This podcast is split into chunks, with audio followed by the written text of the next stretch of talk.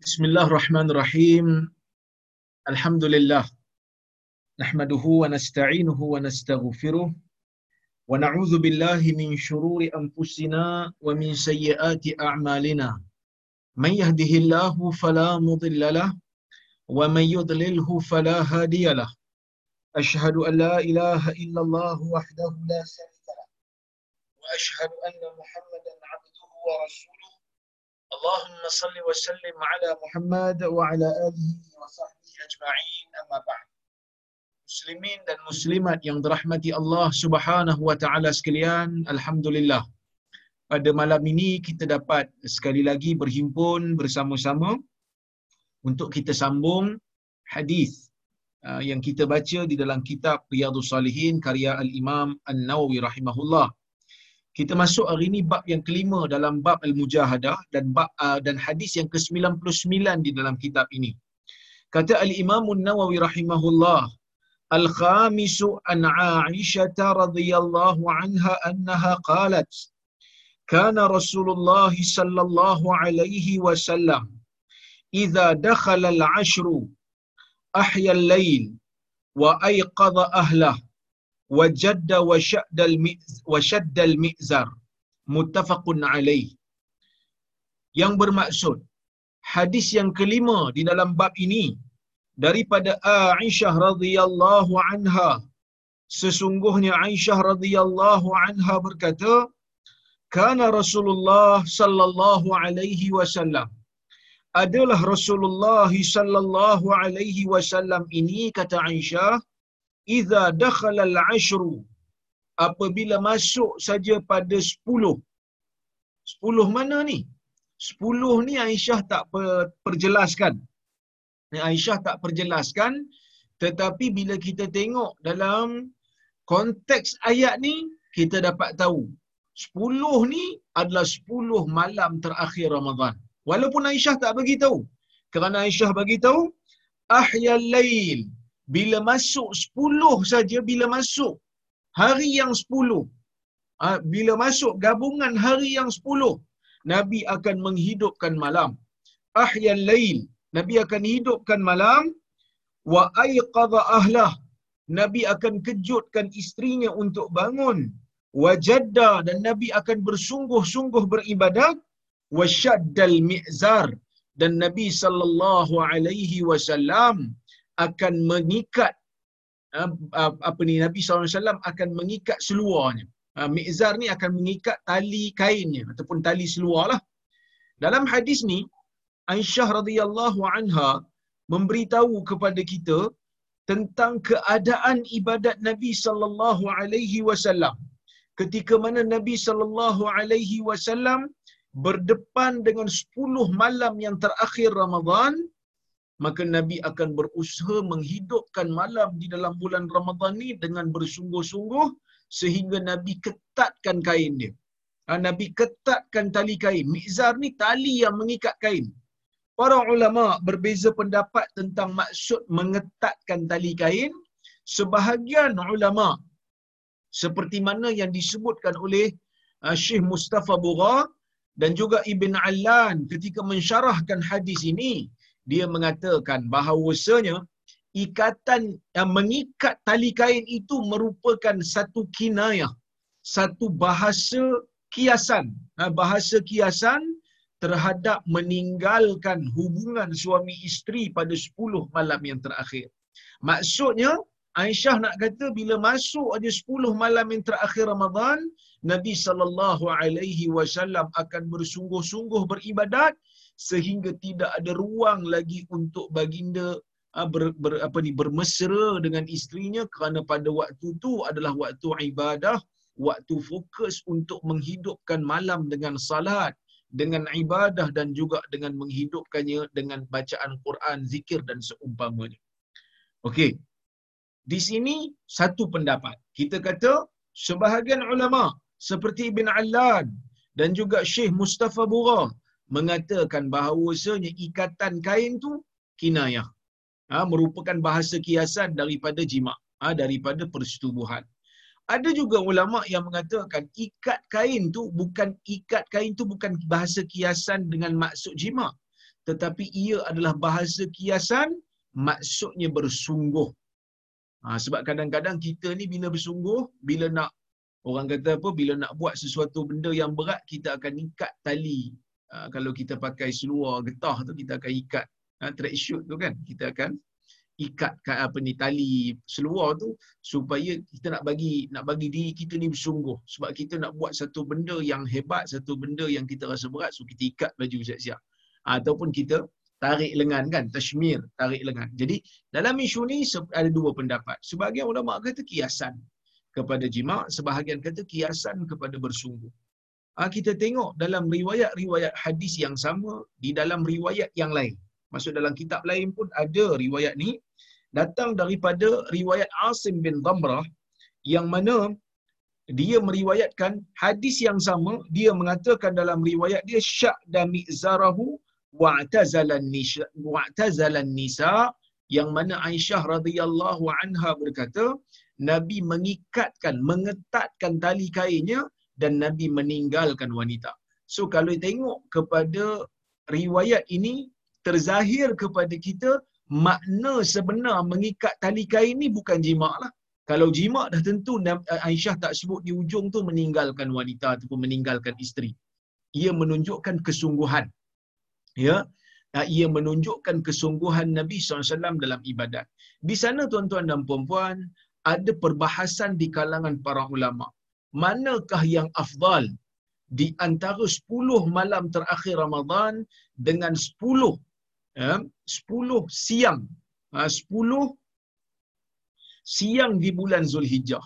Ha, yang mana ha, kita tengok di dalam ha, hadis yang lain dalam riwayat Al-Bukhari daripada Ibnu Abbas radhiyallahu anhuma yang mana Ibnu Abbas radhiyallahu anhuma meriwayatkan daripada Nabi sallallahu alaihi wasallam yang mana Nabi mengatakan ma min ayyamin al-amalu salihu fiha atau fihinna ahabbu ila Allah min hadhihi al-ayyam yani al-ashr. Tidak ada hari-hari yang mana amal saleh itu menjadi dicintai lebih di sisi Allah melainkan daripada hari yang 10 iaitu 10 hari di bulan Zulhijjah. Maka dalam isu ni ulama ah dia cuba berbincang dan menyelesaikan mana satu yang betul ni sebab dalam hadis Aisyah ni nampak macam Nabi bersungguh juga 10 malam terakhir Ramadan. Ha, kemudian kita tengok dalam riwayat Bukhari, Nabi mengatakan 10 awal Zulhijjah tu, 10 yang awal di bulan Zulhijjah tu, 10 hari yang awal di bulan Zulhijjah tu, merupakan hari yang amal saleh sangat dicintai. Maka pandangan yang tepat di sisi para ulama' seperti mana yang dinukilkan oleh Ibnu Hajar ketika mensyarahkan hadis ni dia kata sebenarnya tak ada percanggahan pun. Yang mana kedua-dua 10 hari ni sama ada 10 hari terakhir Ramadan ataupun 10 hari terawal Zulhijjah ia merupakan dua-duanya merupakan hari yang afdal beribadat. Cuma 10 hari akhir Ramadan ialah malam yang afdal untuk beribadat manakala 10 uh, yang awal di bulan Zulhijjah itu adalah siang yang afdal. Maka siangnya afdal 10 hari di, di bulan Zulhijjah, manakala malamnya lebih afdal ialah 10 malam terakhir Ramadan. Maka sebab itu Nabi sallallahu alaihi wasallam bila masuk 10 yang terakhir di bulan Ramadan ni, Nabi sallallahu alaihi wasallam menghidupkan malamnya ah, dan mengejutkan istrinya dan menghidupkannya dengan ibadah. Cuma timbul satu persoalan. Ada orang kadang-kadang dia rasa bila masuk bulan Ramadan, bila salat tarawih, dia tak rasa yang tu qiyamul lail. Dia rasa bila qiyamul lail, qiyamul lail ni kena bangun di hujung malam. Dekat-dekat dengan nak subuh baru dia rasa dia qiyamul lail. Sebenarnya saya katakan, bangun di hujung malam tu qiyamul lail. Bagus.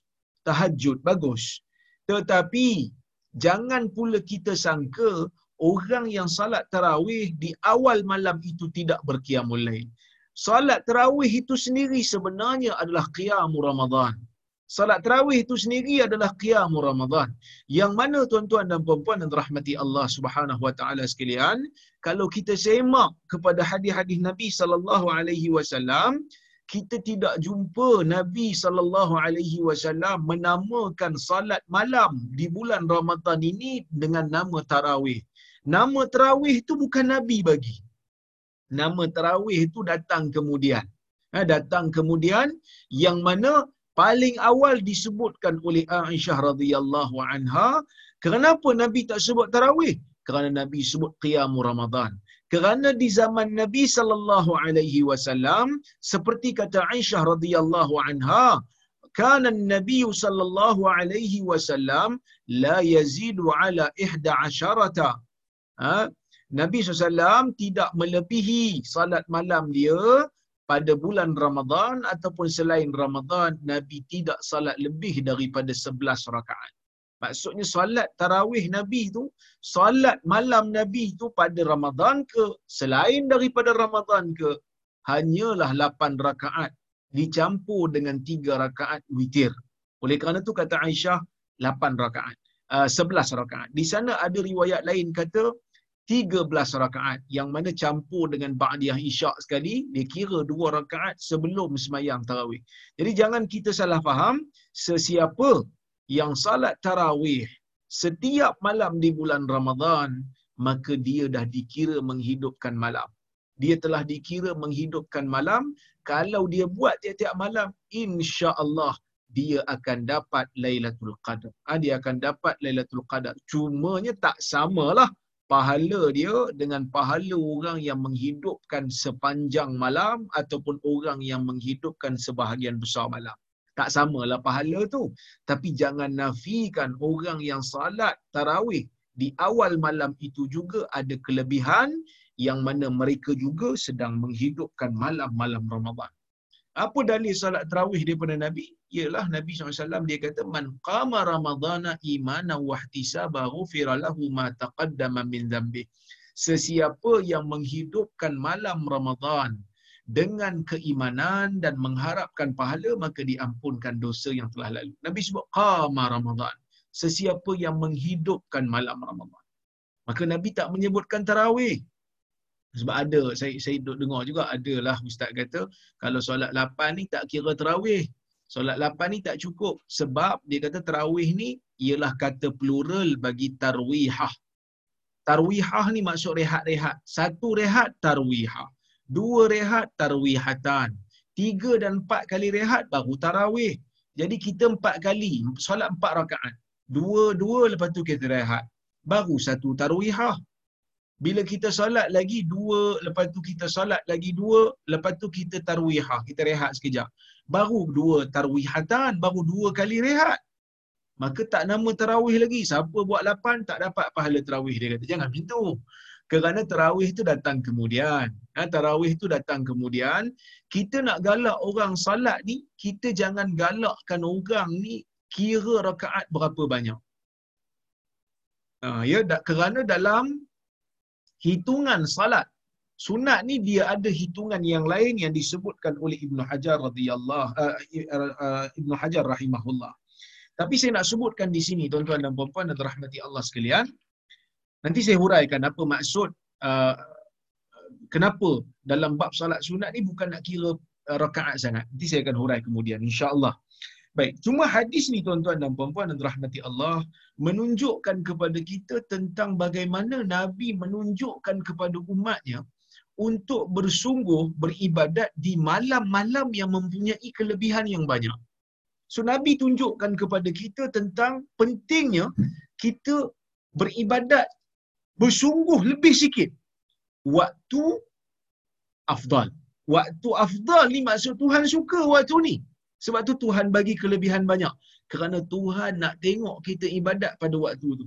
Sebab tu dia bagi kelebihan banyak. Galakkan. Galakkan. Jadi bila dia bagi galakkan, bila dia bila Tuhan janjikan ganjaran yang banyak, Nabi tunjuk dulu. Sepatutnya Nabi ni, dia tak perlulah bersungguh sangat. Kerana Nabi sallallahu alaihi wasallam ni bukan ada dosa. Nabi sallallahu alaihi wasallam ni pahala dia berlipat kali ganda. Kenapa saya kata begitu?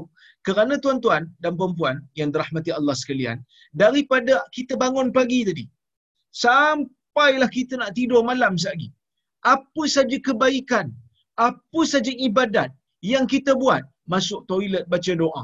Keluar toilet baca doa. Kemudian kita gosok gigi sebelum sebelum solat. Kemudian kita nak keluar rumah. Kita pakai sarung kasut tu kaki kanan dulu lepas tu baru kaki kiri.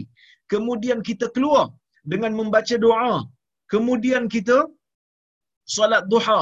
Kemudian kita solat zuhur. Kemudian kita wirid. Ha, kemudian kita bekerja. Kemudian kita salat asar dan seumpamanya. Semua ibadat-ibadat ni tuan-tuan dan puan kita tidak akan dapat tahu melainkan dengan melainkan dengan cara hadis Nabi sallallahu alaihi wasallam. Setiap bacaan-bacaan kita di dalam solat tu pun diajar oleh Nabi sallallahu alaihi wasallam. Ha, saya ada tulis buku satu pasal solat yang mana buku ni dah tak diulang cetak dah. Ha, saya pun sedih jugalah. Ha, sehingga kan saya mohon supaya pencetak-pencetak balik. Dia kata tak boleh Ustaz. Sebab buku Ustaz tu kita daripada awal kita promote limited edition. 5,000 naskah saja. Jadi dah habis dah buku tu. Cuma saya dalam buku tu saya ada huraikan. Ha, bacaan ni ni hadisnya. Bacaan ni ni hadisnya. Ha, nak bagi tahu dekat masyarakat. Nak bagi tahu pembaca yang kita baca dalam solat ni zikir-zikir dan bacaan-bacaan dalam solat ni semua kita ambil daripada hadis belaka. Nabi ajar belaka. Bila Nabi ajar, Nabi sebut dalam hadis, man dalla ala khairin fa, uh, ka ajri fa'ilihi. Siapa yang menunjukkan kepada kebaikan, dia akan dapat pahala seperti mana dia buat kebaikan tu. So kalau Nabi ajar kebaikan yang banyak pada kita, itu baru bab salat. Belum masuk lagi bab zakat, belum masuk lagi bab haji, bab umrah dan seumpamanya umpamanya maka setiap manusia yang namanya muslim boleh bila beribadat nabi akan dapat pahala. Nabi akan dapat pahala. Jadi bila nabi dapat pahala nabi ni pahala dia banyak. Bila pahala banyak maksudnya tak payahlah bersungguh sangat kot. Tapi nabi tunjuk kat kita bahawasanya kita memilih ibadat di waktu yang afdal ni bukan kerana kita ni nak berkira pahala sangat. Tetapi kerana kita nak mendekatkan diri kepada Allah di waktu yang dia suka sebab Allah Taala sendiri sebut dalam hadis kursi. Yang mana Nabi sallallahu alaihi wasallam bagi tahu kat kita yanzilu rabbuna tabaraka wa taala fi thuluthil akhir min al-lail fayaqul Tuhan kita akan turun sepertiga akhir malam. Kemudian Tuhan akan kata siapa yang mana-mana orang yang nak minta supaya aku boleh bagi? Manisail fa'uti siapa yang minta kepada aku untuk aku uh, untuk aku berikan permintaan dia. Siapa yang minta ampun kepada aku untuk aku ampunkan dia? Allah Subhanahu wa taala sendiri menyatakan tentang kepentingan beribadat di waktu yang banyak pahala lebih. Uh, banyak pahalanya bukan semata-mata untuk menjadikan kita ni hamba tidak bersyukur tetapi untuk kita jadikan diri kita beribadat pada waktu yang Tuhan suka kita ibadat. Ha, ini konsep ni kita kena faham betul-betul supaya kalau orang tanya, eh kau ni ibadat macam tak ikhlas pula. Cari waktu-waktu yang afdal je. Waktu yang tak afdal tak ibadat. Tidak. Kerana memang itu merupakan anjuran daripada Nabi sallallahu alaihi wasallam. Waktu lain pun kita buat. Tapi bila datang waktu afdal kita bersungguh. Bila datang waktu afdal untuk ibadat, kita bersungguh lebih daripada biasa kerana waktu ni waktu memang Tuhan suka untuk kita beribadat. Jadi kita kena betulkan balik setting minda kita supaya kita tak terkeliru dalam masalah ni. Dan tuan-tuan dan puan-puan dan rahmati Allah sekalian, mana-mana manusia yang telah merasai kemanisan ibadah dan mencintai Allah dengan sebenar-benar cinta, maka dia tak peduli walaupun diri dia rasa penat. Ha, ini benda penting jugalah. Yang mana kadang-kadang kita ni uh, penat banyak berbanding ibadat. Dan kita penat banyak berbanding ibadat. Tapi kita doalah mudah-mudahan Allah jadikan uh, martabat kita ni tinggi lebih uh, demi hari demi tinggi demi hari demi tinggi tak penat untuk beribadat dan tak rasa penat untuk terus beramal soleh selagi mana kita mampu. Sebab tu Imam Nawawi masukkan hadis ni di dalam Kitabul Mujahadah. Bak bersungguh sungguh walaupun penat sungguh bersungguh untuk dapatkan uh, pahala daripada Allah Subhanahu wa taala baik kemudian kita masuk hadis yang keenam kata al Imam Nawawi rahimahullah السادس عن أبي هريرة رضي الله عنه قال قال رسول الله صلى الله عليه وسلم المؤمن القوي خير وأحب إلى الله من المؤمن الضعيف وفي كل خير احرص على ما ينفعك واستعن بالله ولا تعجز وإن أصابك شيء فلا تقول لو أني فعلت كان كذا لو أني فعلت كذا كان كذا ولكن قل قدر الله وما شاء فعل فإن لو تفته عمل الشيطان رواه مسلم nah, hadis ni sebenarnya siapa yang follow kuliah saya dekat rumah Haji Syah dia dah dengar dah hadis ni Ya, iaitu bacaan yang sunnah ketika mana ha, kita ditimpa dengan perkara yang merunsingkan kita. Kita baca qaddarallahu wa ma syaa fa'al. Allah telah mentakdirkan dan apa yang dia inginkan dia akan lakukan. Maksudnya kalau turun kepada kita bencana, kita baca yang ni. Ini bacaan sunnah yang ditinggalkan mungkin dalam masyarakat Melayu ni kita mula untuk amalkan selain kita baca ah, inna lillahi wa inna ilaihi raji'un kita baca yang ni. Qaddarallahu wa ma syaa fa'al. Qaddarallah saya ulang. Qaddarallah wa ma syaa fa'al. Qaddarallah tu maksud Allah telah mentakdirkan. Dan apa yang Tuhan inginkan fa'al. Dia akan buat. Tak ada siapa boleh halang. Maksudnya musibah yang turun kepada kita ni tak ada siapa boleh halang. Seperti mana yang saya telah huraikan dalam kuliah yang lepas. Cuma Nabi SAW bagi tahu kepada kita pada hadis ni al mukminul qawi mukmin yang kuat. Orang mukmin yang kuat. Khairun wa ahabbu ila Allah minal mu'minid dhaif mukmin yang kuat lebih baik dan lebih dicintai kepada Allah daripada mukmin yang lemah. Apa maksud mukmin yang kuat lebih dicintai dan lebih disukai di sisi Allah? Lebih baik di sisi Allah daripada mukmin yang lemah. Kuat ni ada beberapa kategori lah mukmin yang kuat. Pertama mesti mukmin lah kalau dia tak mukmin dia tak dapat syarat ni. Dia mesti dua syarat kena ada. Yang pertama mukmin yang kedua kuat. Kuat ni kuat dari sudut apa? Kuat dari sudut ibadah lah. Yang mana kadang-kadang kita pun kita pun rasa seronok bila tengok makcik-makcik yang berumur ni dalam bab melakukan ibadah sangat bersungguh. Ha, buat umrah kadang-kadang sangat bersungguh. Ha, saya bawa orang pergi umrah, saya tengok macam mana makcik-makcik yang bertaraf veteran warga emas ni sangat-sangat bersungguh buat ibadat. Dia mukmin al-qawi. Kenapa dia mukmin al-qawi? Dia gagahkan diri untuk paksa diri dia walaupun sebenarnya tak bolehlah sampai kita panggil memudaratkan diri tapi dia usaha selagi boleh untuk uh, kuat dalam beribadah. Ha, ini Tuhan suka ni. Kuat dalam beribadat, buat sesuatu dengan bersungguh-sungguh. Ha, yang kedua, kuat dalam menyebut perkara yang benar. Tuan-tuan dan puan-puan yang terahmati Allah sekalian, orang yang kita perlu contohi dalam bercakap benar ni Nabi Muhammad sallallahu alaihi wasallam walaupun waktu turunnya wahyu kepada Nabi sallallahu alaihi wasallam reputasi Nabi ni sangat dahsyat. Sangat-sangat dahsyat, sangat-sangat dihormati. Dan Nabi sallallahu alaihi wasallam tahu bila dia mula saja dakwah orang akan mula tolak dia.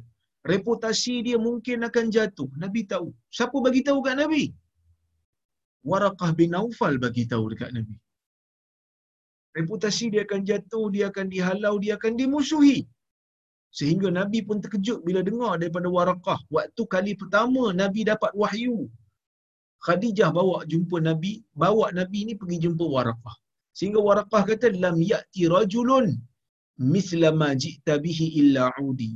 Kamu akan dihalau. Nabi terkejut. Awa mukhrijiyahum. Adakah mereka akan menghalau aku keluar?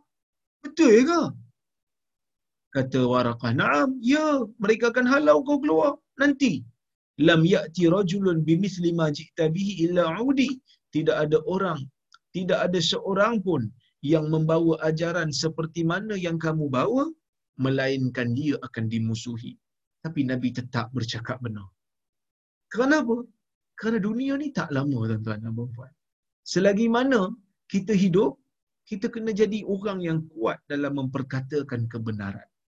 Benda inilah yang kadang-kadang sukar untuk dibuat terutamanya oleh orang yang belajar agama.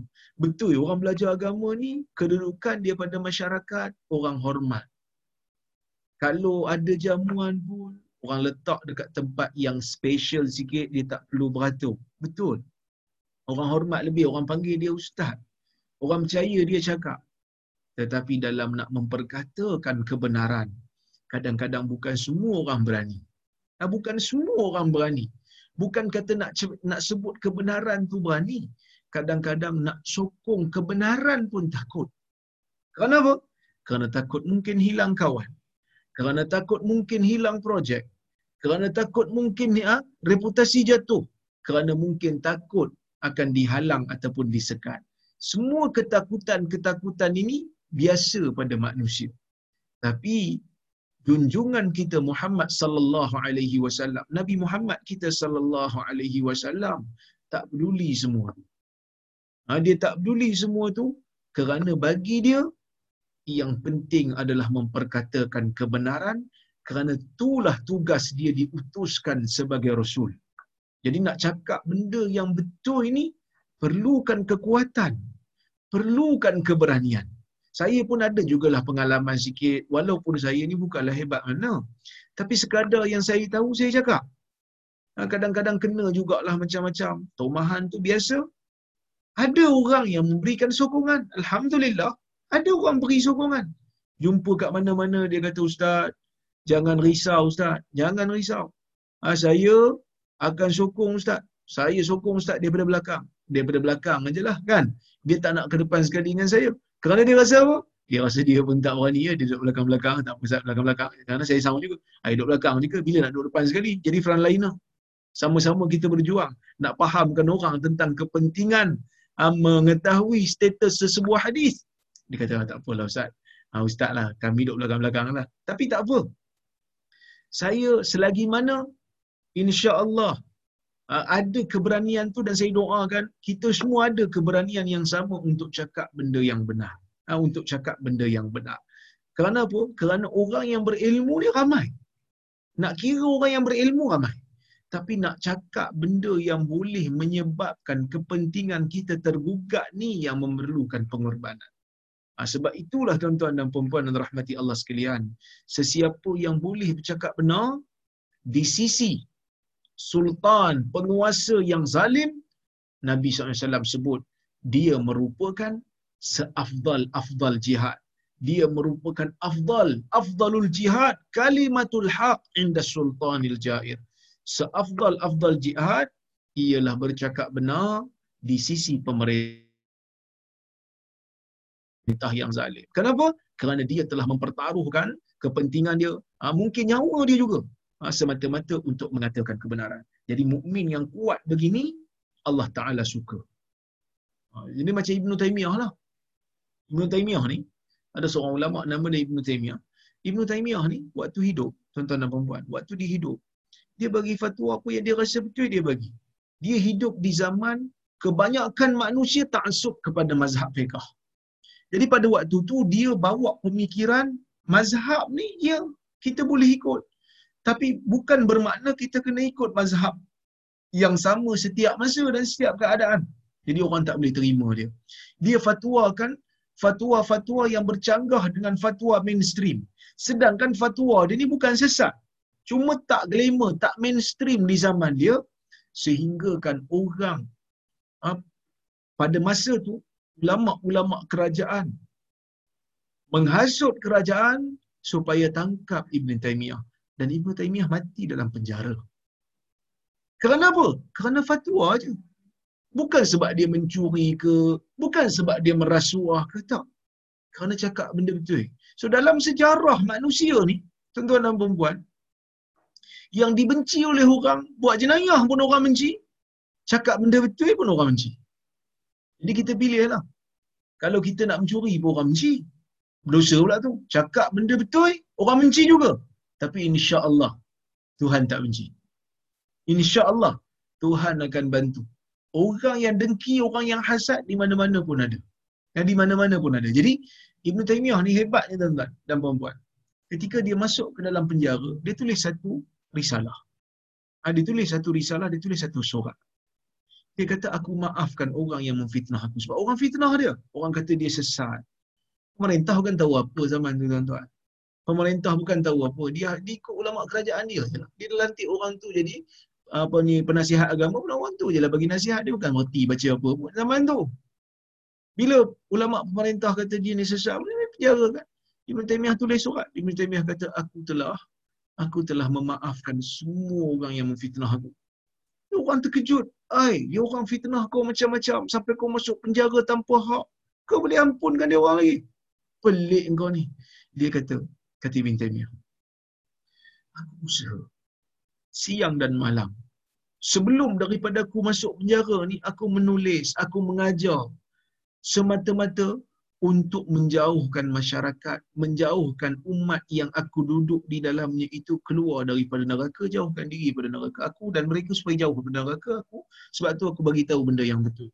Aku tak mau aku tidak aku tidak mahu disebabkan aku disebabkan mereka fitnah aku mereka masuk pula ke dalam neraka disebabkan oleh kerana aku tidak memaafkan mereka. Jadi aku seolah-olah telah berusaha untuk memasukkan mereka ke dalam neraka setelah aku berusaha untuk uh, untuk mengeluarkan mereka daripada neraka dan menjauhkan mereka daripada neraka Allah. Nah tengok. Ni orang yang berani yang dia rasa cakap benda benar ni adalah tanggungjawab.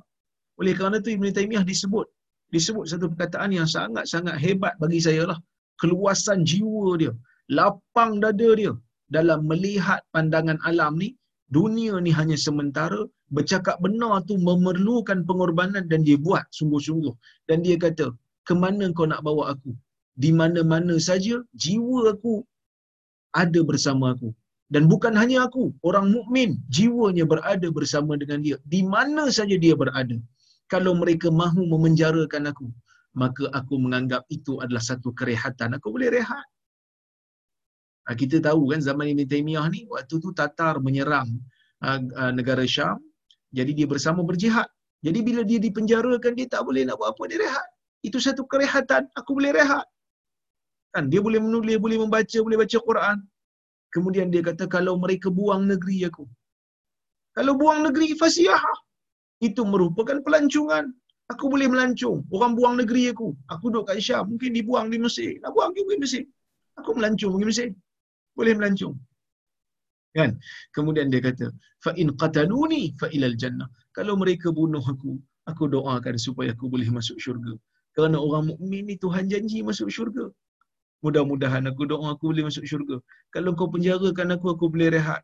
Kalau kau buang negeri aku, aku boleh melancung. Kalau kau bunuh aku, akan aku masuk ke dalam syurga dengan dengan rahmat Allah insya-Allah. Jadi ini manusia yang berjiwa besar. Yang mana hidupnya tu diwakafkan untuk uh, umat bercakap benar, kuat. Semangat dia tak hilang dan tak luntur. Inilah seorang alim, seorang ulama yang ada di dalam sejarah Islam. Kemudian tuan-tuan dan puan-puan, yang ketiga bercakap benar, uh, sorry bukan bercakap benar. Kuat yang uh, yang Nabi kata mukmin yang kuat ni kuat dari sudut memer, apa ni me, mendepani musibah. Kuat mendepani musibah dan bangkit semula. Kerana Allah Subhanahu Wa Taala ni bila dia sayang kepada seorang hamba, dia akan uji hamba tu dengan berat. Ha, supaya hamba tu dia beringat bahawasanya dunia tak kekal. Supaya dia beringat semua yang datang tu datang daripada Allah tak ada siapa boleh halang. Supaya dia beringat bahawasanya musibah yang datang itu menyucikan dosa dia supaya dia beringat kesabaran dia waktu dia sabar itu uh, waktu musibah itu turun akan memberikan dia pahala. Jadi dia kuat untuk bangkit semula. Ini yang berlaku kepada uh, nabi dan para sahabat ketika mana mereka tewas di medan Uhud. Mereka tewas 70 orang gugur syahid. Nabi sallallahu alaihi wasallam juga cedera tetapi kekuatan mereka tidak pernah uh, tidak pernah padam kekuatan mereka bangkit semula dan mengalahkan uh, kata tentera kufar yang mereka uh, bertempur dengannya di medan khandaq mukmin yang kuat lebih baik dan lebih dicintai di sisi Allah daripada mukmin yang dhaif. Maksud kita jangan lemahlah insya-Allah kita terus kuat Kadang-kadang betul kita rasa kita lemah, kadang-kadang kita rasa kita letih, kadang-kadang kita rasa kita kita rasa nak menangis pun ada duduk seorang-seorang menangis, rasa macam nak menangis. Tak apa. Ada waktu kita pergi uzlah sekejap. Maksud uzlah? Asingkan diri pada masyarakat kejap, ha, pergi iktikaf. Ha, sekarang ni tak boleh nak iktikaf kat masjid suka-suka kerana masjid kunci kan. Kita duduk seorang-seorang, kita tafakur, kita zikir kepada Allah Subhanahu Wa Taala, kita muhasabah diri, ha, kita cari balik, boleh sembang dengan isteri, isteri sembang dengan suami, cari kawan-kawan yang soleh, ha, sembang sama kawan-kawan, sharing moment, ha, cerita pengalaman, cerita kenangan supaya dapat balik kekuatan. Ini yang dilakukan oleh Nabi dan para sahabat ha, ketika mana mereka menjalani kehidupan di Madinah berdepan dengan golongan Quraisy. Sebab tu ada waktu-waktu Nabi share mimpi dengan sahabat. Nabi minta sahabat share mimpi bersama dengan Nabi sallallahu alaihi wasallam. Semoga dengan perbuatan itu dapat riliskan jiwa mereka daripada bebanan dakwah itu sekejap. Ataupun Nabi anjurkan kepada kita untuk iktikaf duduk di masjid sambil berzikir dan seumpamanya. Ha, qiyamul lail dan seumpamanya. Baik. Wa fi kullin khair Nabi kata. Di setiap benda ni ada kebaikan iaitu iman tu ada kebaikan, kuat tu pun ada kebaikan. Tapi bila digabung, sangat-sangat baik Nabi kata. Ihris ala ma yanfa'uk. Bersungguhlah untuk buat perkara yang memberi manfaat kepada kamu. So Nabi ajar kita tentang satu konsep. Iaitu konsep nak buat apa-apa, fikir manfaat kepada orang lain.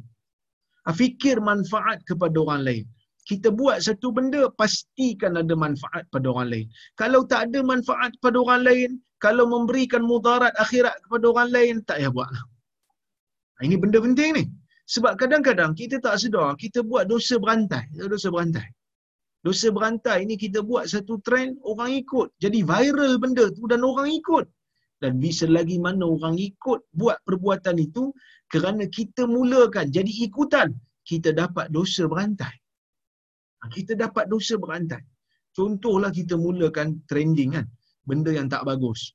Contohnya kita mula um, kita mulakan perkataan lahanat, lahanat, lahanat sampai jadi sampai jadi trend dekat media sosial, sikit-sikit hanat, sikit-sikit hanat kan. Semua tu daripada perkataan lahanat. Sedangkan Nabi SAW menyebutkan dalam riwayat tidak boleh melaknat laisal mu'min bita'an wala la'an. Bukan orang mukmin itu suka mencela dan bukan dia tu seorang pelaknat kita mulakan melaknat orang ha, secara spesifik ini merupakan satu kesalahan di dalam Islam. Tiba-tiba jadi viral jadi trending pula. Jadi benda yang orang ikut sampai ke sekarang jadi ikutan maka kita buat satu benda yang berantai dan tidak ada manfaat pun benda tu. Tak ada manfaat pun. Tapi kita duk buat jadi orang ikut. Sebab itu bila nak buat sesuatu fikirkan manfaat. Apa manfaat untuk akhirat umat? Kan saya pun contohnya, saya pun kena fikir benda yang sama lah. Apa manfaat untuk umat bila sebut kataan ni? Bila sebut benda ni, apa manfaat untuk umat? Bila saya mengajar benda ni? Kalau kira kan, kita sama-sama penat. Waktu kita ni adalah waktu kita dah mula kerja. Dulu sedaplah duduk rumah, tak boleh keluar kan? So kalau kuliah pun, ha, semua boleh, orang kata apa, fokus. Sebab tak ada buat apa.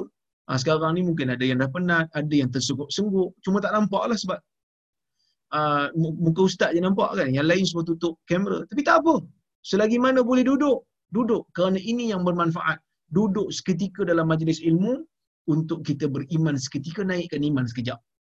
Ini yang manfaat untuk diri kita. Dan bila kita nak bercakap dengan orang nak bertindak nak menulis apa-apa di Facebook pastikan sesuatu yang bermanfaat.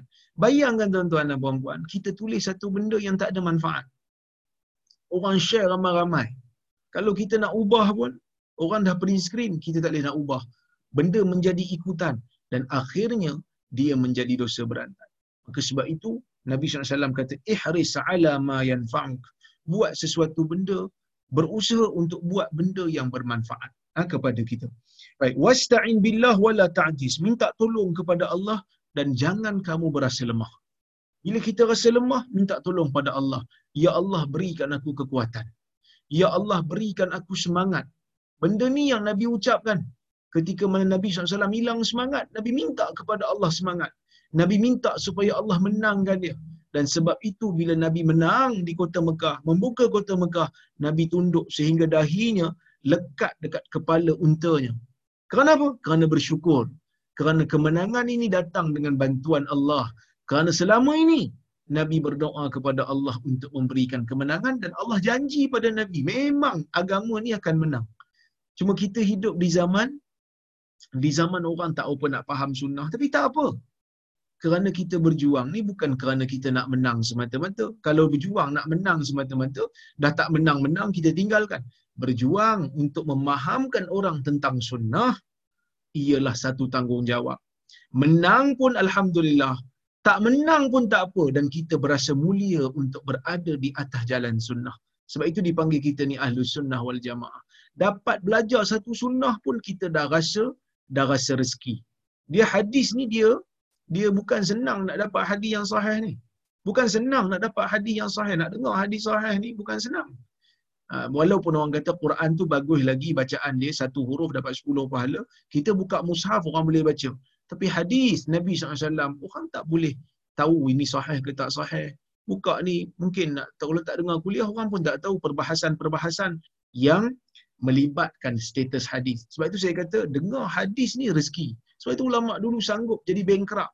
Yahya bin Ma'in, masa ayah dia meninggal, juta dirham ayah dia tinggal kat dia. Habis semata-mata dia gunakan untuk belanja mengembara nak pergi cari, nak pergi dengar hadis. Dengar dekat negeri tu ada tok guru hadis, dia pergi. Dengar tok guru tu ada hadis banyak, dia pergi. Dia menggunakan harta faraid yang ayah dia bagi tu semuanya untuk hadis sehingga yang tinggal pada dia hanya pakaian dengan selipar. Itu pun selipar dia nak gadai sebab dia nak makan. Ini yang telah ah, dilakukan oleh ulama-ulama dulu. Mereka tidak pernah berasa lemah bahkan mereka merasakan bangga apabila berada di atas jalan sunnah, berada di atas jalan kebenaran, memberikan orang manfaat.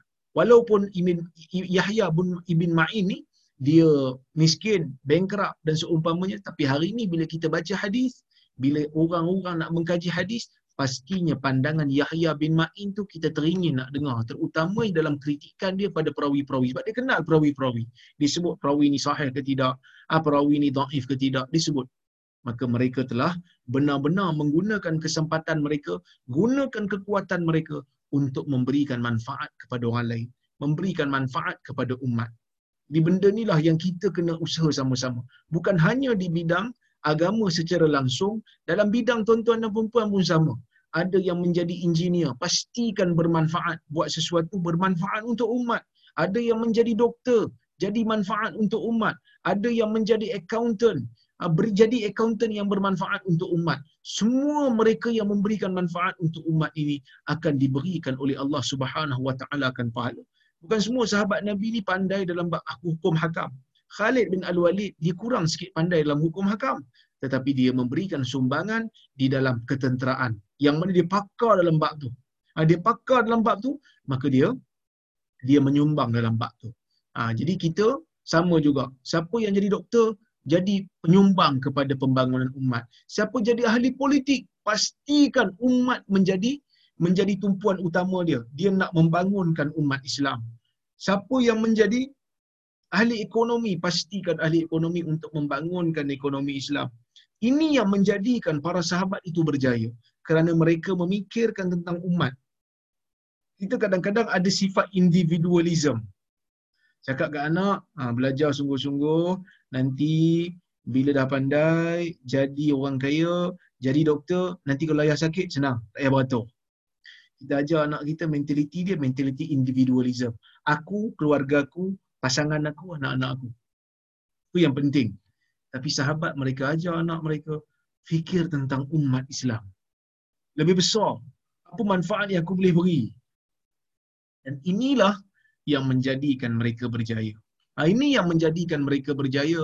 Ini yang menjadikan umat ataupun agama boleh sampai sehingga ke negeri China. Jadi kita pun kena ubah mindsetting kita. Baik, kita tengok. Um, hadis yang berikutnya. Uh, sorry, ada lagi hadis ni tak habis. Wa in asabaka syai fala taqul law anni fa'altu kadza kana kadza. Jika kamu ditimpa sesuatu perkara yang kamu tak suka, maka kamu jangan sebut kalau aku buat macam ni dah dah tentu jadi macam ni. Ha, Nabi tak suka perkataan kalau. Sebab itu Nabi kata walakin qul qaddarallahu wa ma syafa'al. Tetapi engkau katalah Allah telah mentakdirkan dan apa yang dia mahu itulah yang dia buat. Tidak ada sesuatu yang boleh menghalang Allah. Kalau Allah nak jadikan kita terima musibah, kita terima musibah. Tak ada siapa boleh halang. Ya? Baik. Fa inna law taftahu amal syaitan. Kerana law, kerana kalau, kalau ni buka pintu syaitan. Uh, buka amalan syaitan. Tahu masuk kalau ni buka amalan syaitan? Eh, takut juga kita kan sebut kalau ni kita selalu sebut kalau. Para ulama membahaskan detail tentang perkataan kalau ni sebab ada riwayat-riwayat memang sahabat pun sebut kalau. Jadi kalau yang macam mana yang dilarang ni? Kalau yang dilarang ni ialah kalau yang kita guna untuk mempertikaikan takdir. Itu dilarang. Contoh. Kita berlaku apa-apa pada kita, Tuhan dah bagi musibah, kita kata, kalau macam ni, mesti tak jadi macam ni. Ini teruk dah aku ni. Kita mempertikaikan takdir. Ini tak boleh. Tidak dibenarkan kerana kita mempertikaikan takdir. Ha, ini dilarang. Ataupun, kalau tu kita gunakan seolah-olah kita pasti. Kalau buat benda tu, pasti tak jadi macam ni. Sedangkan kita tak tahu pun. Mungkin kalau kita buat benda tu, jatuh benda lain pula kat kita. Kerana takdir tu, siapa yang tahu melainkan setelah dia berlaku? Hanya Allah. Tak ada siapa yang tahu. Tetapi kalau kalau kita guna bukan untuk petikai takdir. Tetapi untuk bagi tahu kepada orang tu bahawasanya benda ni kalau buat dapat macam ni. Contoh, anak kita tak lulus buat exam. Kita nasihat kat dia. Kita kata abang, abang tak siap apa, apa ni kita panggil dia abang long. Abang long tak lulus kan? Ha, kalau belajar lulus lah. Kita nak bagi tahu kat dia bukan kita petikai takdir, tapi kita nak bagi tahu dia kalau dia belajar sungguh-sungguh pasti dia akan lulus. Insya-Allah dia akan lulus. Tapi masalah dia main banyak.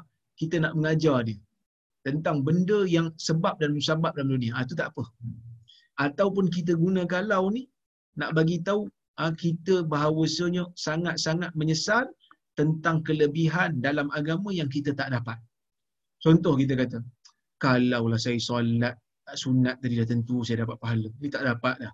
Kita bukan petikai takdir. Tapi kita salahkan diri kita. Ha, kalau macam ni tak apa. Kerana nak mengajar diri lepas ni, jangan menangguh-nangguh benda baik. Okey? Itu yang dimaksud oleh Nabi SAW. Lau ni buka amalan syaitan. Baik. Kita tengok hadis yang ketujuh. Ha, hadis yang ketujuh dalam bab ni. Hadis yang ke-101 dalam kitab kita. As-sabi'u. Hadis yang ketujuh dalam bab ni anhu ini daripada Abu Hurairah juga anna Rasulullah sallallahu alaihi wasallam ya qala syahawat wa hujibatil jannatu bil makarih neraka dipagari dengan syahwat dan syurga dipagari dengan benda-benda yang dibenci maksudnya Nabi sallallahu alaihi wasallam bagi tahu kat kita dalam dunia ni banyak benda yang neraka yang membawa kepada neraka ni syahwat suka. So hati-hati kamu. Kamu jangan layan syahwat kamu sangat. Kena pilih-pilih. Ada syahwat yang okey, tetapi syahwat ni kebanyakannya banyak membawa ke neraka. Jannatu bil makarih dan syurga itu pula ditutupi dengan benda yang dibenci oleh hawa nafsu. Ha, kita nak dapat syurga kena struggle. Ha, nak dapat syurga kena usaha. Nak dapat syurga kena buat ibadat banyak-banyak. Nak buat nak dapatkan syurga kena infak fisabilillah banyak-banyak. Tak boleh nak enjoy. Sedangkan neraka itu dipagari dengan benda yang disukai oleh syahwat. Enjoy, tak payah fikir pasal apa-apa. Ibadat pun tak payah, apa pun tak payah fikir. Akhirat pun tak payah fikir. Kan? Infak pun tak payah simpan duit, jadi bakhil, maka ini semua akan membawa ke neraka. Akan membawa manusia tidak memikirkan tentang akhirat. Wa fi riwayatin lil muslim. Dalam riwayat muslim, selain daripada ada perawi sebut huffat. Ha? Huffat badal hujibat. Wa huwa bimakna dengan makna yang sama. Ada riwayat sebut huffat, ada riwayat sebut hujibat. Ini menunjukkan bahawasanya uh, perawi-perawi hadis sahih ni pun ada riwayat dengan makna tetapi mereka menggunakan disiplin iaitu perkataan yang mereka nak riwayatkan dengan makna tu mesti tidak melarikan maksud konteks hadis secara secara tepat. Kalau dia mengubah makna, hadis tersebut akan jadi uh, jadi dhaif. Uh, hadis tersebut akan jadi dhaif. Uh, umpamanya ada satu riwayat yang dia ubah makna sungguh. Contohnya macam uh, ada satu hadis tu Nabi sallallahu alaihi wasallam riwayat Abu Dawud. Nahan Nabi sallallahu alaihi wasallam an al-halqi. Anil halqi yaum al-jum'ah qabla salah. Dia baca halqi sebenarnya hilaqi. Nabi sallallahu alaihi wasallam kata dia melarang daripada hilaqi itu yang sebenar. Hilaqi. Ejaan sama tapi baris beza. Kalau hilaqi Nabi larang buat bulat dalam masjid, duduk dalam bulatan dalam masjid sebelum solat Jumaat. Kenapa? Kerana dia menghalang orang nak dapat saf pertama. Kan siapa yang datang Jumaat awal, dia akan dapat pahala banyak. So dia akan dapat saf depan. Bila kita buat halakah, kita ganggu orang. Orang tak boleh masuk dalam, dalam bulatan. So Nabi larang kita buat bulatan dalam masjid sebelum solat Jumaat. Dia baca halqi. Ha, dia baca halqi, dia baca Nabi larang bercukur sebelum Jumaat. Sebelum uh, apa ni? Bercukur sebelum solat Jumaat. So dia kata 40 tahun aku tak bercukur sebelum solat Jumaat. Bila aku dapat tahu sebenarnya hadis yang baca bercukur tu salah. Sebenarnya yang betul adalah hilaqi. Ha, buat hilaqi. Ha? Baik. Maka uh, jadi benda tu sangat-sangat penting para ulama uh, hadis sangat-sangat teliti dalam nak menukilkan hadis Nabi sallallahu alaihi wasallam. Wallahu subhanahu wa ta'ala alam bisawab. InsyaAllah uh, cukuplah sekadar tu untuk malam ni. Uh, saya tengok kalau-kalau ada soalan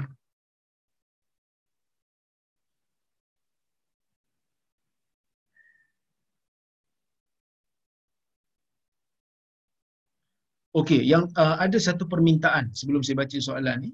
Ada satu uh, permintaan daripada sahabat kita pada kuliah yang lepas dia ada tanya pasal uh, baca Fatihah sampai ke ayat iyyaka na'budu wa iyyaka nasta'in tu ulang tujuh kali. Saya katakan setelah saya semak memang tak ada riwayat yang menyebut begitu. Dia kata ada hadis tapi hadis tu sebut pasal lain. Dia bawa dia ajar benda lain. Hadis tu saya pernah baca dalam kuliah saya Dulu masa di Perlis, saya dijemput di Perlis, satu masjid tu saya baca hadis tu. Hadis uh, Qudsi. Riwayat Imam Muslim daripada Abi Hurairah radhiyallahu anhu yang mana kata kata Nabi Allah Taala kata dalam dalam hadis Qudsi tu, qasamtu salat baini wa baina 'abdi nisfain. Aku membahagikan salat di antara aku dan hamba-ku dua bahagian. Iaitu Fatihah ni aku bahagi dua. Fatihah ni aku bahagi dua. Apabila hamba baca alhamdulillah rabbil alamin, Tuhan jawab, hamidani abdi hamba-ku memujiku.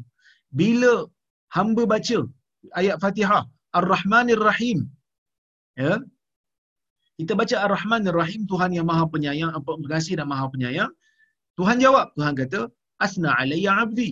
Bila hamba baca Maliki Yaumiddin Tuhan jawab majadani abdi. Hamba-ku mengagungkan aku. Kan?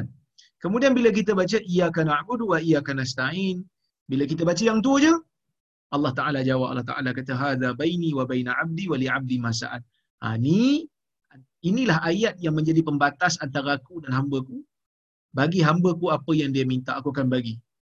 Ihdinas siratal mustaqim. Tunjukkan jalan yang lurus. Siratal ladzina an'amta 'alaihim ghairil maghdubi 'alaihim waladdallin. Jalan orang yang kau kurniakan nikmat bukan jalan orang yang sesat, bukan bukan jalan orang yang murka dan bukan juga jalan orang yang sesat. Tuhan jawab, Haza li abdi wa li abdi masal. Ni untuk hambaku dan untuk hambaku apa yang dia minta aku akan bagi. Tak ada pun dalam ayat ni, ah, dalam hadis ni, tak ada pun dalam hadis ni disebutkan tentang ulangan tujuh kali. Tak ada. Cuma disebut tentang kalau kita baca satu ayat dalam Fatihah Tuhan jawab. Kita baca satu ayat Tuhan jawab. Tidak ada langsung sebut tentang ulangan. Jadi ulangan-ulangan ni tidak ada ya tidak ada fadilat yang tertentu. Melainkan kalau kita ulang tu kerana kita nak khusyuk. Ha tu tak apa. Itu dibuat oleh para sahabat. Contohnya macam ada ayat yang bila kita baca tu menusuk kalbu. Dan kita nak ulang balik. Kita nak ulang balik untuk mendegur diri kita. No, itu tak ada masalah. Itu dibenarkan. Ha, kerana kita memahami makna. Tetapi fadilatnya oh, kalau baca ni tujuh kali akan dapat ni. Baca ni tujuh kali akan dapat ni. Semua ni memerlukan kepada dalil yang khusus tidak boleh hanya dakwa dakwi kerana benda ni benda gaib wallahu a'lam Baik, Assalamualaikum Ustaz. Waalaikumsalam. Ustaz, tadi Ustaz mention pasal memberi manfaat atau memberi sumbangan kepada umat seperti engineer, ahli ekonomi, ahli politik dan ketenteraan. Okey, bagaimana pula kepada ahli-ahli seni dan orang pemikiran artistik mindset? Jiwa saya sebenarnya jiwa seni. Persoalannya adakah saya boleh memberi sumbangan atau manfaat kepada umat Islam melalui seni? Ya. Kenapa tidak?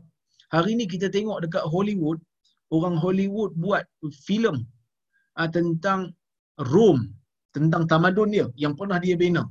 Uh, tentang Greek kan. Tapi orang kita slow sikit dalam bab ni sepatutnya kita buat. Tapi orang Arab dah buat dah. Uh, Siri ada kisah cerita Imam Ahmad, kisah cerita Salahuddin, filem-filem Salahuddin Al-Ayyubi. Sepatutnya kita buat filem-filem ni. Uh, kita buat filem-filem ni supaya orang boleh tengok hero-hero kita. Dan Alhamdulillah, saya sedang menulis buku. Kebetulan ada satu itu saya cerita.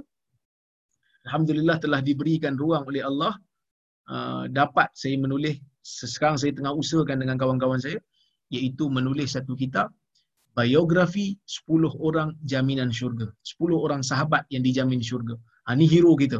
Ha, mudah-mudahan tuan-tuan doakan, mudah-mudahan saya boleh terbitkan tahun depan, awal tahun depan lah ataupun ujung tahun ni, insyaAllah kita boleh terbitkan dan mudah-mudahan umat dapat tahu ha, tentang keistimewaan hero-hero ni, kenapa mereka ini dijamin syurga oleh Nabi SAW. Dan Nabi jamin ni bukan sebab semata-mata nak jamin lah, tapi kerana amalan mereka yang sangat dahsyat. Ha, jadi kita dapat tahulah. Jadi orang seni boleh ambil lah. Ha, boleh ambil benda-benda ni, buat skrip elok-elok, buat filem, buat lagu, cerita pasal pengorbanan Abu Bakar, buat lagu cerita pasal tamadun Andalus yang hebat, pasal tamadun Baghdad, pasal ulama-ulama. Boleh. Semua ini dianggap sebagai hasil seni yang bagus. Ha, hasil seni yang bagus. Jadi kalau kita boleh fikir macam mana nak membangunkan supaya umat boleh sedar dengan seni, silakan. Ha, tak ada lagu. Lagu pun pelik-pelik kadang-kadang nak jadi buaya, nak jadi hantu. Itu boleh jadi lirik lagu. Saya pun bening. Ya. Saya pun bening. Aku tanya apa, apa khabar, aku tanya apa, apa, apa, khabar. So benda-benda tu pun saya macam, ah, apa manfaat pada umat? Patutnya kita kena fikir apa manfaat kepada umat. Ada teguran di dalam lagu. Teguran di dalam lirik kepada masyarakat supaya mereka ingat kepada akhirat mereka. Ha, tu bagus. Baik. Assalamualaikum warahmatullahi wabarakatuh. Bagaimana kalau si fulan belanja kawan dia dan telah menghalalkannya? Tapi katakan satu hari kedua-duanya bergaduh, si fulan tersebut mengungkit dan mengatakan aku tak halalkan apa yang aku belanja dulu. Mana boleh? Mana boleh tak dikira halal? Sejenuhlah macam tu, kan? Bahkan perbuatan dia tu dianggap sebagai mengungkit al-mannu wal adha. Dia telah membatalkan uh, pahala sedekah dia tu.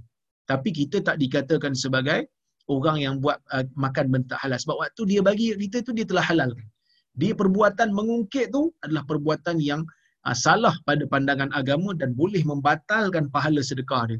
So dia kena bertaubat banyak-banyak ah. Jangan mengungkit benda yang dia dah bagi. Ya. Baik. Salam Ustaz. Waalaikumsalam. Jika kita berpuasa sunat seperti puasa Ashura, tapi tiba-tiba terbatal tiba-tiba terpaksa batal bila hampir maghrib atas sebab kewanitaan, adakah dia masih dapat reward puasa tersebut? Maaf, puasa Arafah bukan Ashura. Ya, dapat. Ha, dapat kerana dalam hadis Nabi SAW sesiapa yang berazam nak buat tapi dihalang oleh apa ni sesuatu halangan yang dia tak mampu nak elak maka pahalanya dapat pahala penuh insya-Allah. So jangan susah hati ha, kerana Allah Taala itu Maha Pemurah untuk memberikan ganjaran kepada ha, kepada hamba-hambanya. Ha, jangan susah hati. Wallahu taala alam. Okey, sekejap ada soalan satu lagi soalan. Ketika ketika saya musafir dalam dalam musim PKP, saya ada problem cari masjid atau surau yang dibuka waktu siang. Saya terlepas waktu solat. Jika nak qada zuhur dan asar di waktu maghrib atau isyak, nak tanya, saya muskil. Boleh saya qada dua rakaat atau perlu empat rakaat di luar waktu ketika saya masih musafir? Okey. Uh, kalau dia tinggal salat tu waktu musafir dan dia nak qada pada waktu musafir, ya, maka dia qada itu adalah dua rakaat. Maksudnya kalau dia tinggal tu waktu dia musafir dan qada waktu musafir maka dia boleh apa ni salat dua rakaat qada. Tetapi kalau dia tinggal salat itu dia tertinggal ataupun tak mampu untuk melaksanakan salat itu waktu dia tak musafir tetapi waktu dia qada dia qada waktu musafir itu dia kena qada empat rakaat boleh faham eh kalau dia macam saya sebut tadi? Kalau dia tak musafir dia tak mampu apa ni uh, salat ketika mana dia tak musafir. Okey? Maka dalam dalam keadaan itu dia dibenarkan uh, untuk dia wajib untuk qada kalau dia tinggal tu tak sengaja tapi qada itu kalau dia qada waktu musafir sedangkan dia tinggal itu bukan pada waktu musafir dia wajib solat empat. Okey? Kalaulah kata dia tinggal tu dia tak mampu dia tertinggal salat waktu dia musafir kemudian dia qada pun pada waktu musafir. Ha, dia dia tinggal waktu musafir dia qada pun waktu musafir maka dalam isu ni dia qada dua rakaat kerana yang wajib kat atas musafir dua rakaat. Okey boleh faham eh? Kalau dia tinggal waktu safar ha, kemudian dia nak qada waktu dia tak musafir. Memang dia tinggal waktu musafir, tertinggal solat, tertidur ke apa ke, tak mampu nak qada, uh, tak mampu nak solat pada waktu safar, pada waktu dia musafir. Kemudian bila dia sampai rumah baru dia nak solat. Nak nak nak apa ni qada dua ke nak qada empat? Yang ni berlaku perbezaan di kalangan para ulama.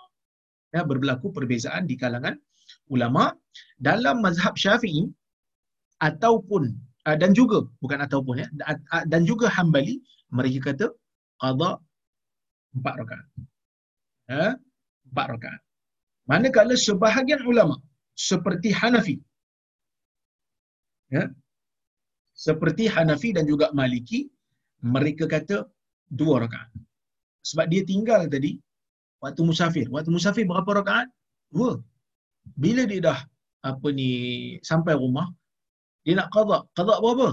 khilaf. Hanafi dan juga uh, sorry, Hanafi dan juga Maliki kata qada dua. Hambali dan uh, Syafi'i dan juga Hambali kata qada empat. Ini khilaf sebab apa? Sebab mereka melihat kepada salat tu sendiri. Berapa sebenarnya yang wajib? Bagi mazhab Hanafi dan juga Maliki, mereka mengatakan yang wajibnya ialah salat waktu dia musafir tadi. Bila salat waktu musafir, salat waktu musafir dua. Manakala Hambali dan juga Syafi'i mereka kata yang tadi sebab dia tak solat. Wajib tu wajib qada. Wajib qada berapa? Oleh kerana sekarang ni dia tak musafir, maka wajib qada empat lah. Ha, jadi saya tak nafikan, qada empat tu lebih selamat. Tetapi kalau dia qada dua, ada juga hujah. Sebab dalam hadis Nabi SAW kata, dalam hadis Nabi SAW kata, Man nama an, salatin au nasiyaha, fal yusalliha iza zakaraha. Sesiapa yang tertidur daripada salat ataupun lupa daripada salat hendaklah dia salat solat itu. Solat yang dia tertidur dan dia terlupa. Dia nak solat solat itu. Bila dia bila dia teringat. Jadi maksudnya mas kalau dia bermusafir dia terlupa nak solat nabi kata dia kena solat solat itu iaitu solat apa solat solat yang waktu dia musafir dua lah jadi kalau dia nak qada solat yang dia tertinggal terlupa waktu dia musafir kalau dia masa tu bukan lagi musafir maka dalam keadaan tu dia boleh untuk qada dua rakaat sahaja. Dan inilah pendapat yang saya pegang. Tapi kalau dia nak qada empat, itu lebih selamat. Wallahu a'lam. Ha, terima kasih banyak. InsyaAllah kita jumpa pada waktu yang lain. Saya mohon maaf kalau terkasar bahasa tersilap kata aku qawli hadha wa astaghfirullahal azim li wa lakum. Wassalamualaikum warahmatullahi wabarakatuh. Waalaikumsalam.